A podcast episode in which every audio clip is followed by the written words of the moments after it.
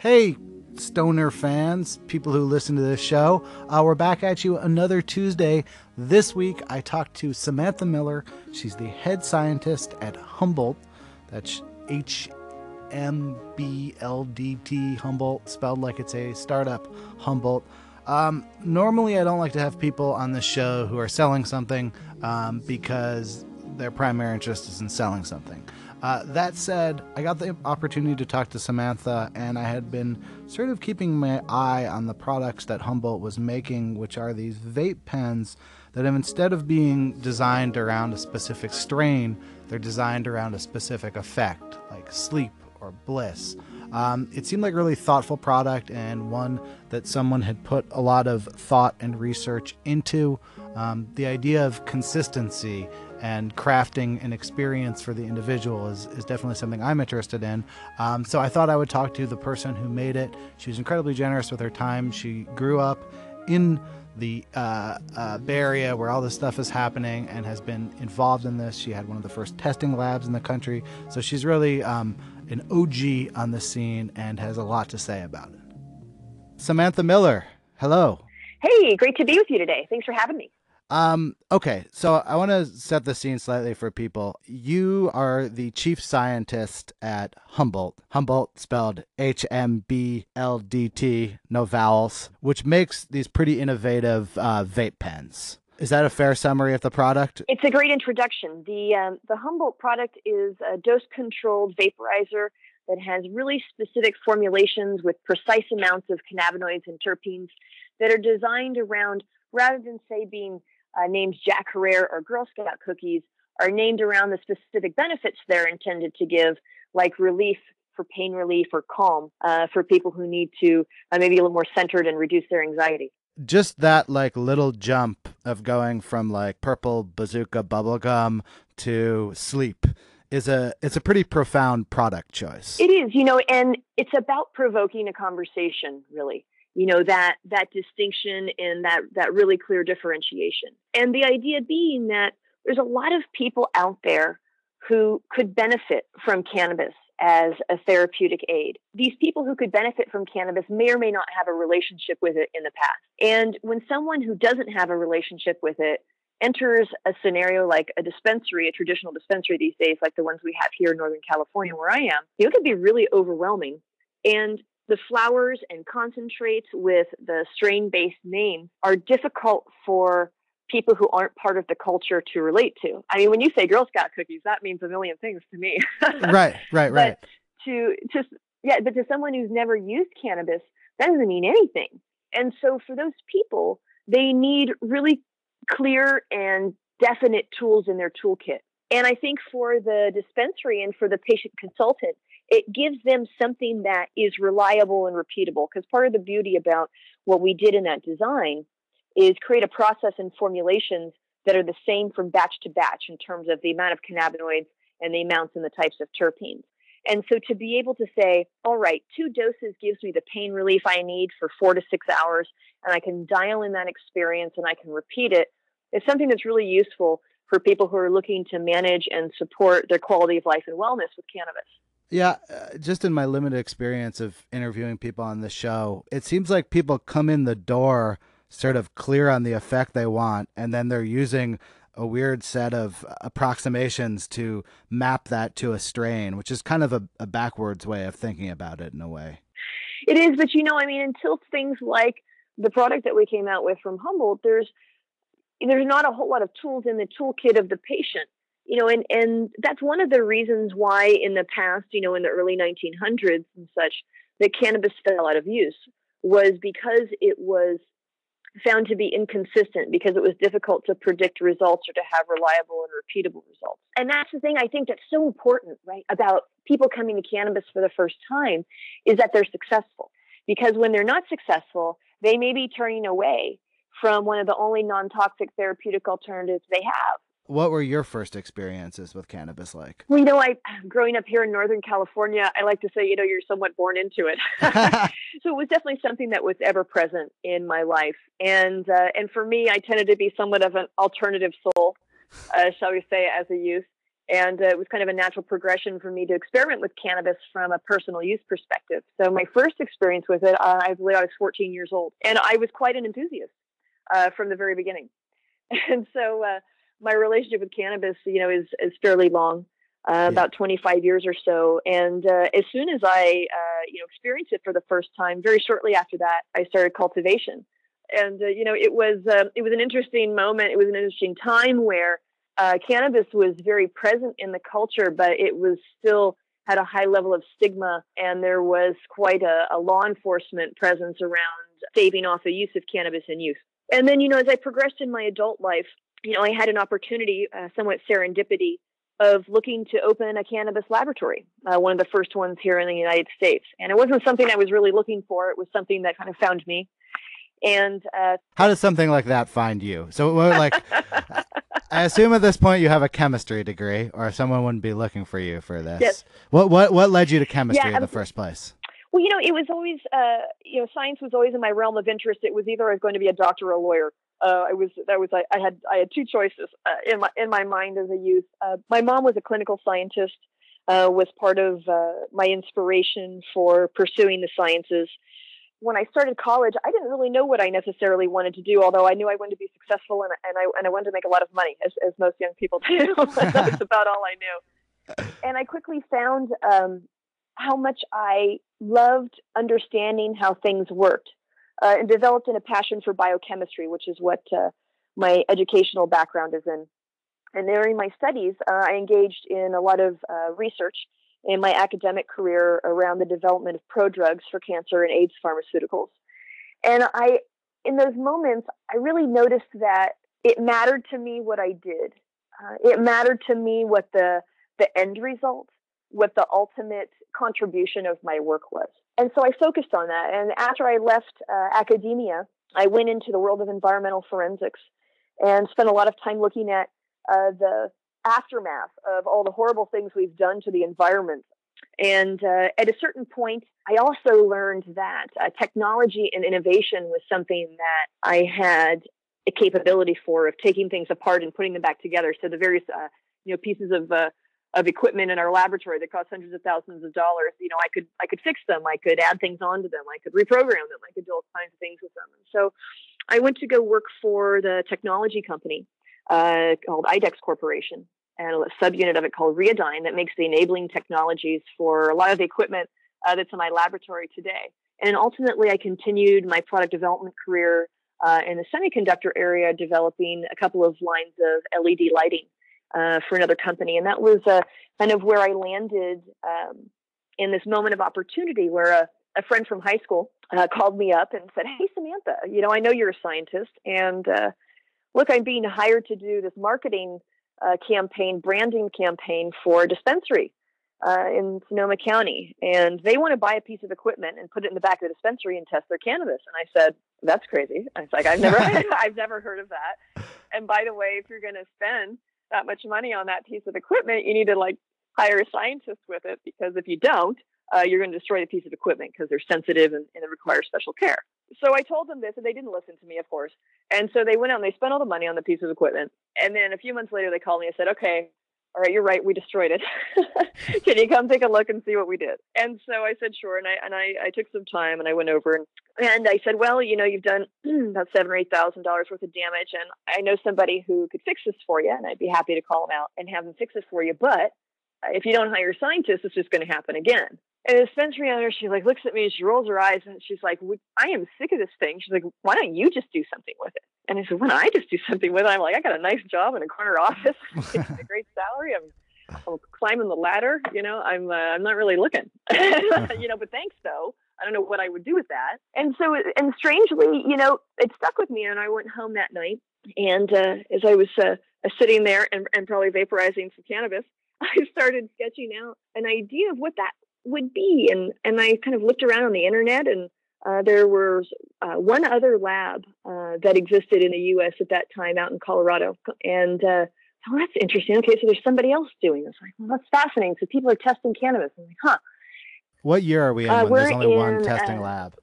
late 2009. Okay. So when these first medical laws were coming into place, there was no real testing apparatus to piggyback Oh onto gosh, the medical no. laws um, because there's no lab. I mean, I'm assuming if there's no labs, there's no testing. Not only was were people not testing, they'd never even heard of the concept, and so you know we were all, you know, in this really you know wide open field where when I initially did sales for our company when we first opened in early 2010, we were beating the bushes, going door to door, selling our services, so to speak, and people would say, "You're doing what?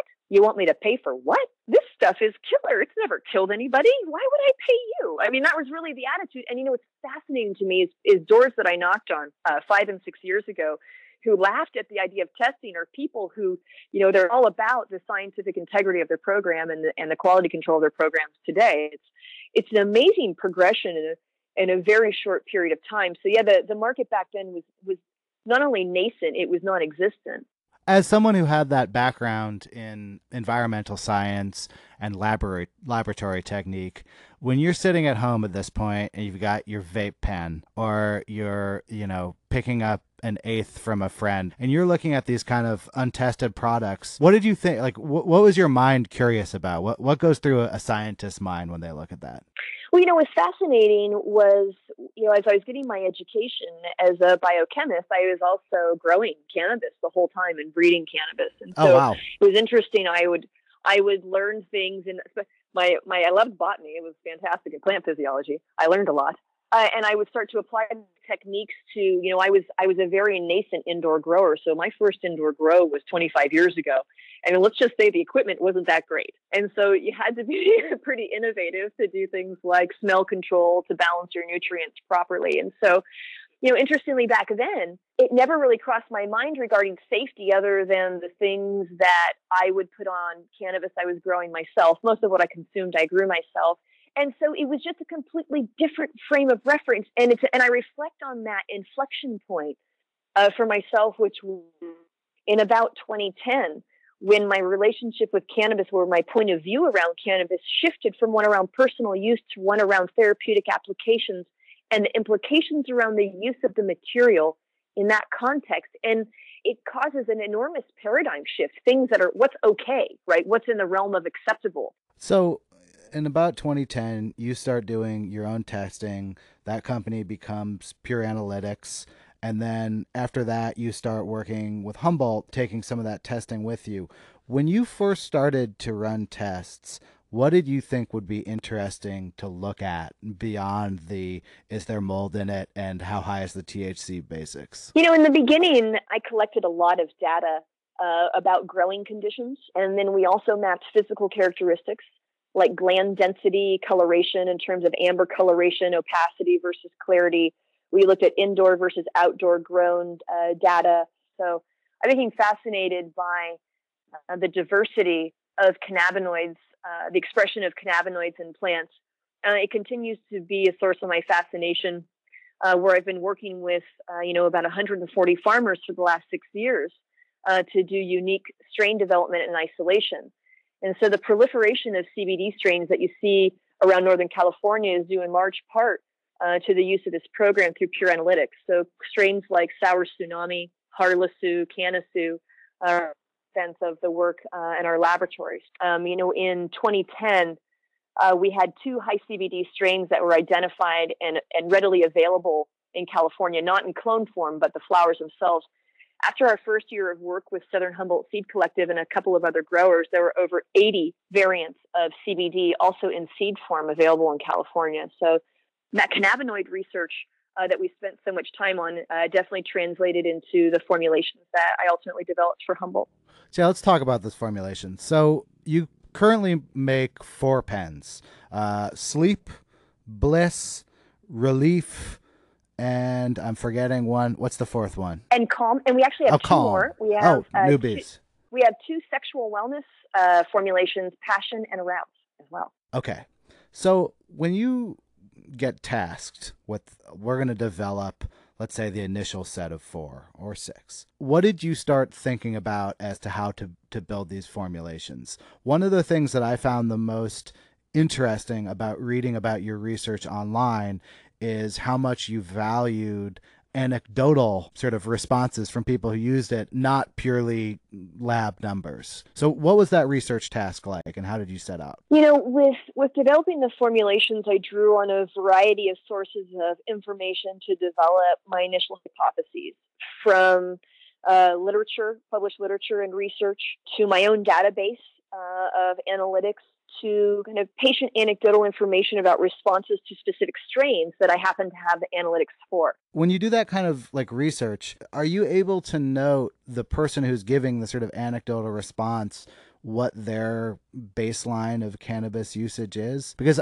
personally what i've found in talking to people a lot for the show is that a lot of times when you go on like a strain base or something like that most of the people responding are extremely hardcore users. And you're not necessarily getting like much of a look at like hey if this is like a once a month thing how will this feel for you? Right which is why that can only be a starting point. It, it can only be you know um, a weather vane so I developed my initial hypotheses, and then I actually developed the opposite of my hypothesis, so to speak. How do you and how the, do you do the opposite of your hypotheses?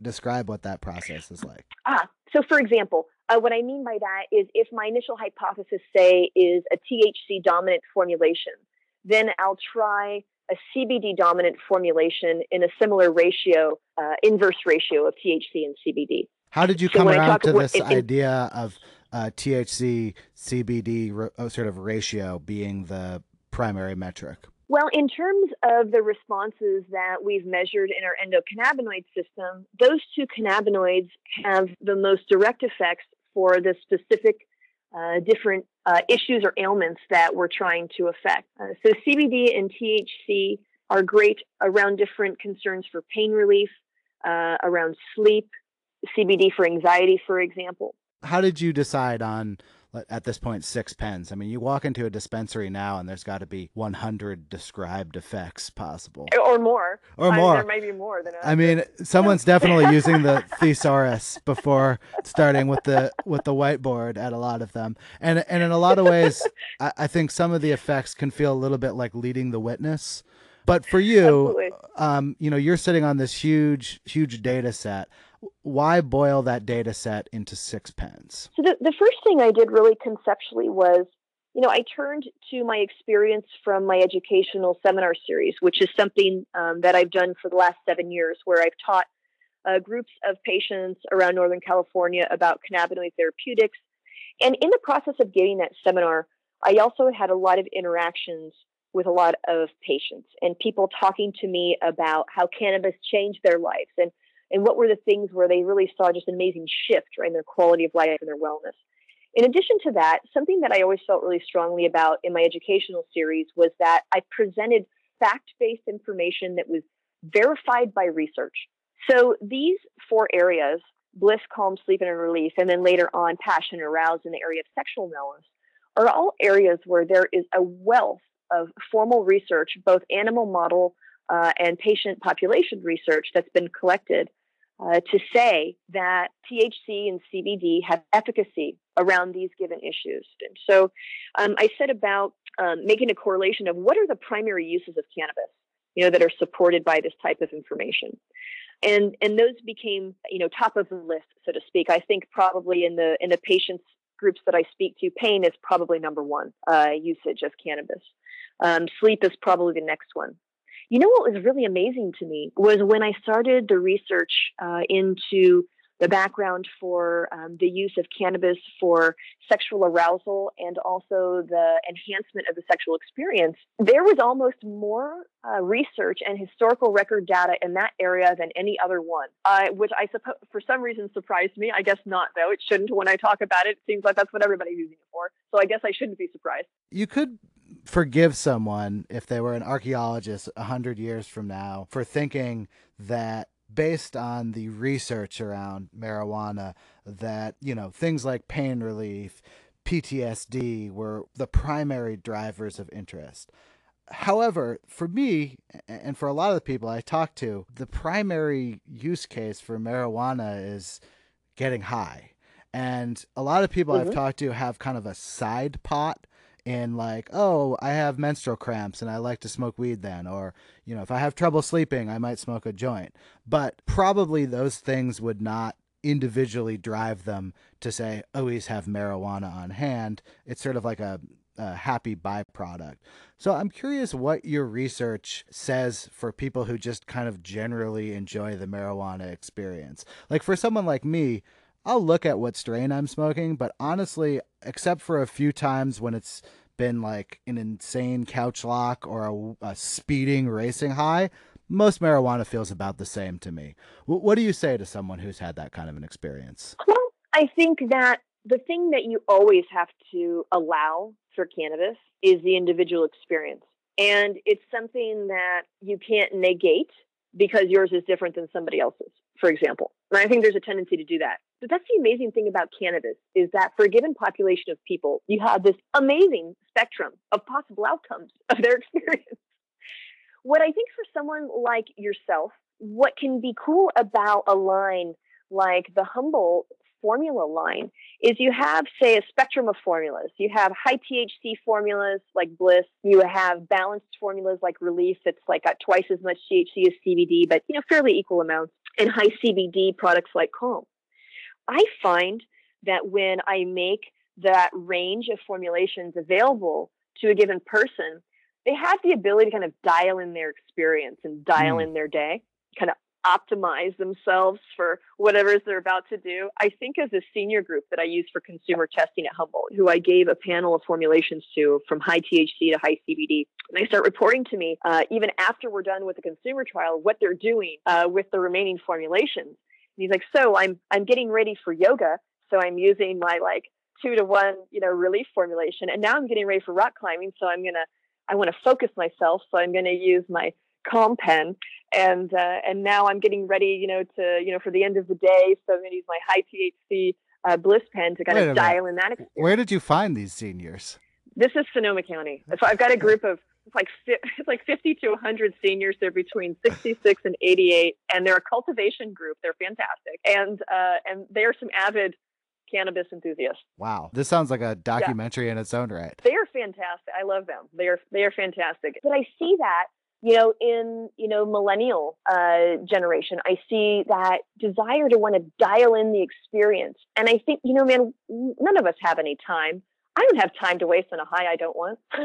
Sure. Neither do you. Well, that I mean that the consistency is a really interesting element to me because I, I generally favor consistent experiences. I love the taste of Diet Coke. I don't want someone's artisanal local Diet Cola. I actually just like the Diet Coke, and I can see how if you knew you were having a totally consistent experience with say a pen that in some ways frees you up to analyze your experience more because you know you're not totally imagining the differences like what how do people describe their experiences to you that's really interesting to me so we use standardized survey formats ah. to make sure ah. that we can get standardized data uh, that we can you know apply uh, a statistical analysis too. But in addition to that, I always allow room for open ended self reporting. I always say that's where the magic is. So I look at that softer kind of self reported nuance to help explain and, and give color to the statistical results. In the period that you've been working professionally in this industry, how has your personal experience changed? Is it still fun for you? Is it a job? You know, it's been a journey. I think there's been a lot of parts of the journey. There were times where it really wasn't a lot of fun. You know, there were times when uh, when the federal letters went out. I think that was 2011. It's all kind of a continuum. that was 2011, 2012. There were 180 dispensaries in the greater Sacramento area. I think we might be back up to 20 something. I mean, that was like there was some destruction and mayhem. I remember uh, Berkeley Patients Group uh, was standing in my office and we were negotiating a testing contract. And one of the fellows had to step out. He stepped back in and said, "We have to go. We just got our letter," and they got shut down. There was uh, there was a lot of times there were you know you wondered what was going to happen. So it's been a journey, and I would say you know the uh, the testing market has been one that has at times not been a fun one to participate in. It's for some reason uh, been one where there's been an extraordinary level of competition, uh, as there were very few dollars, uh, so to speak, to spread amongst the competitors, as there was a very slow rate of adoption of testing. And I'd say there's times where I fell out of love and fell in love with the industry, you know, and uh, when I fell out of love with it, you know, my my my heart would hurt. But uh, you know, I'm so in love with it uh, today and where we're headed. Are you still um, a user yourself? Oh yes. in the 25 years since I the first day I used cannabis, uh, that use has been interrupted uh, very infrequently. There was one job I had to do a urinalysis for, so yeah, but not other than that, no. Do you use your own products or do you experiment uh, a field? You know, I um, I actually purchase cannabis from the dispensaries that I test for. Oh. I think it's important to know where your cannabis comes from and have traceability on on how it's handled. In terms of that consistency of experience, do you think that that kind of consistency will ever be achieved um, with flowers? Or is an oil that's very precisely blended actually the only way to sort of give that kind of an effect? I mean, you can achieve consistency uh, from a cultivated flower perspective. However, uh, when you start to look at, say, over 100 cannabinoids in every analysis, the amount of flower to flower variation becomes very apparent. So you can normalize on a macro perspective, say a THC and CBD perspective, but it's very difficult to normalize minor cannabinoids and terpene profiles. Um, I think that that seems to be the, the realm or the niche that uh, formulated oil products will hold in the cannabis marketplace in the US. And actually, people seem to be enjoying uh, the variability in flowers as I think people turn to one or the other for a variety of different reasons. What's it like as an old school Bay Area person to see this kind of uh, new wave of business and money and culture coming in? Um, some of it investors from the outside, I don't know. How does it feel, someone who was growing weed 25 years ago clandestinely, um, to be amidst all of the um, mega uh, cow palace uh, conventions and that kind of stuff? It's a strange mixture of feelings. I have nostalgia for what was, for sure, because it was a moment in time that will never be again. Uh, there's a, a criminal culture associated with it that has some strange kind of Wild West allure to the uh, the edgy alternative subculture person in me. But you know, if I also had a part of my career that was big corporate, so I I get all sides of it, which is kind of an interesting spot to sit in. But it does make me nostalgic for what once was. It makes me also proud and amazed at what we've done and what we've turned this into. I think that the one thing I'm concerned about is that it once represented the only way that people uh, could live outside their paycheck uh, in the middle class in this area. I hope that the level of regulation uh, that's happened hasn't prevented that from being an option for people. So I hope that we get it right. I guess that's where I sit. Where do you see things going from here? I mean, it's kind of incredible to think that that moment you described earlier when there was uh, two or three testing labs in the country was less than a decade ago. What do you think we can yeah. achieve in the next decade and the decades to come? Where do you th- see things going? We're going to do so many amazing things. We're going to eliminate the opioid crisis.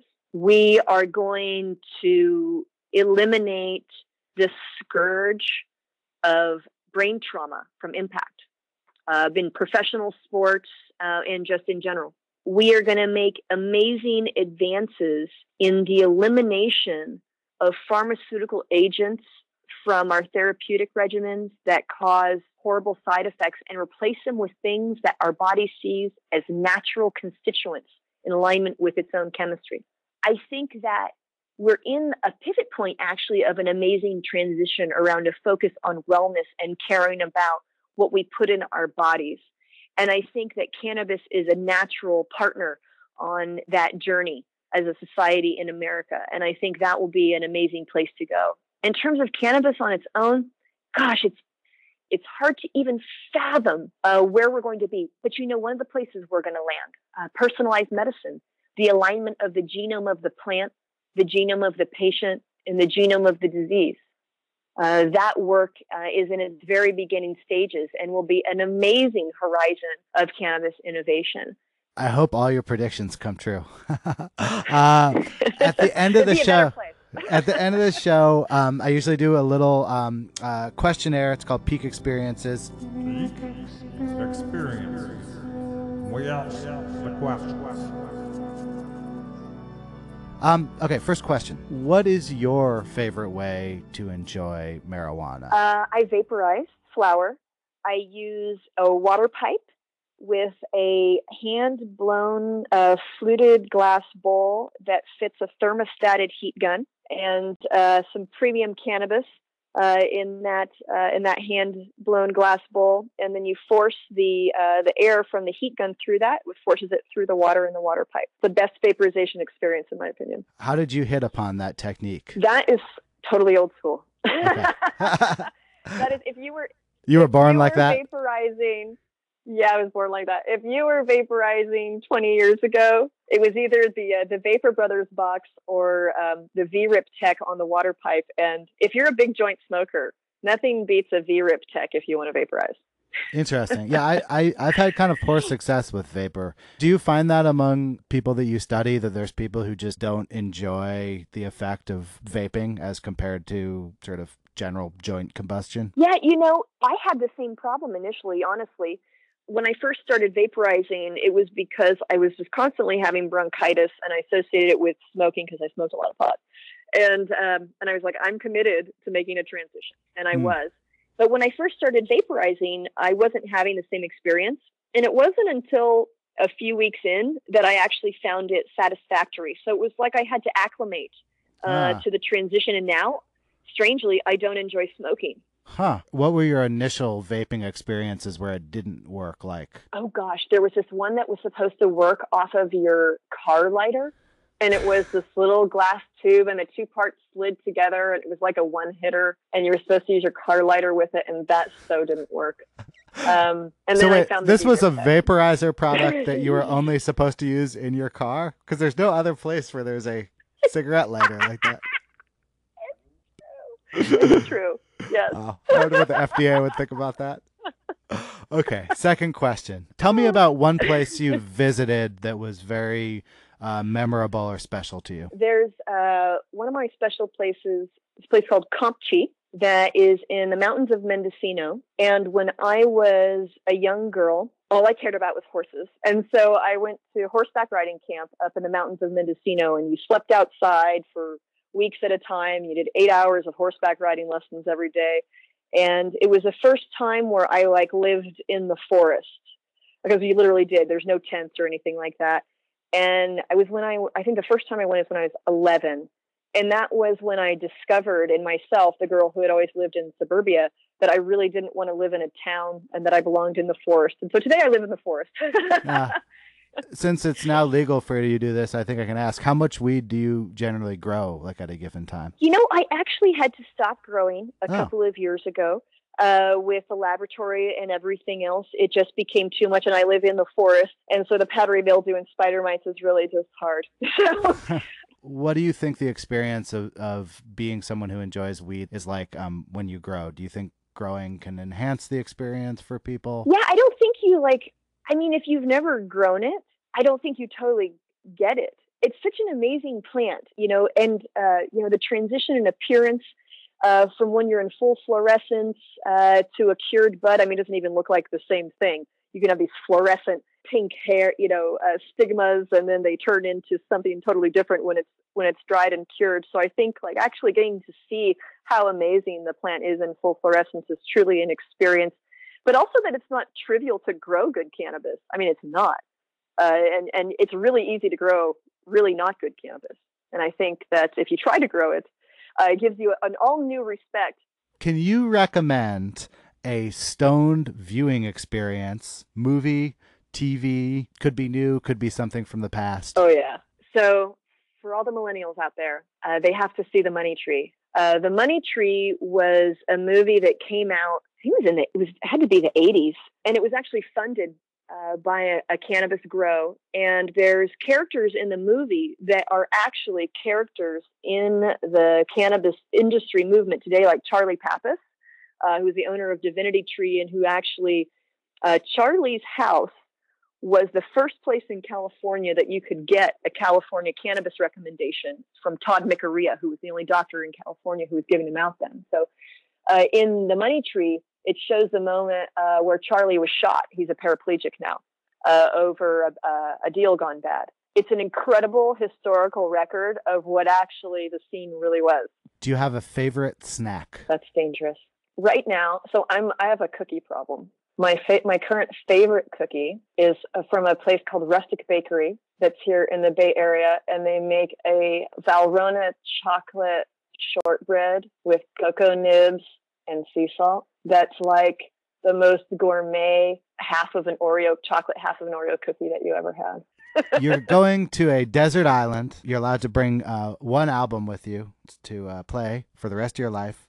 Weed grows on this island. Usually, I say that it's the native format of um, whenever your like music listening prime was. So I don't know, maybe a tape, one tape, one tape or CD. That's really a tough one. Yeah, it would be it would be really old Bob Marley. That's what it would be a lot of people respond um, with a tape that was like in their last car that had a tape deck. I feel like that sometimes is a good cutoff where you've really, really known one object well. Final question.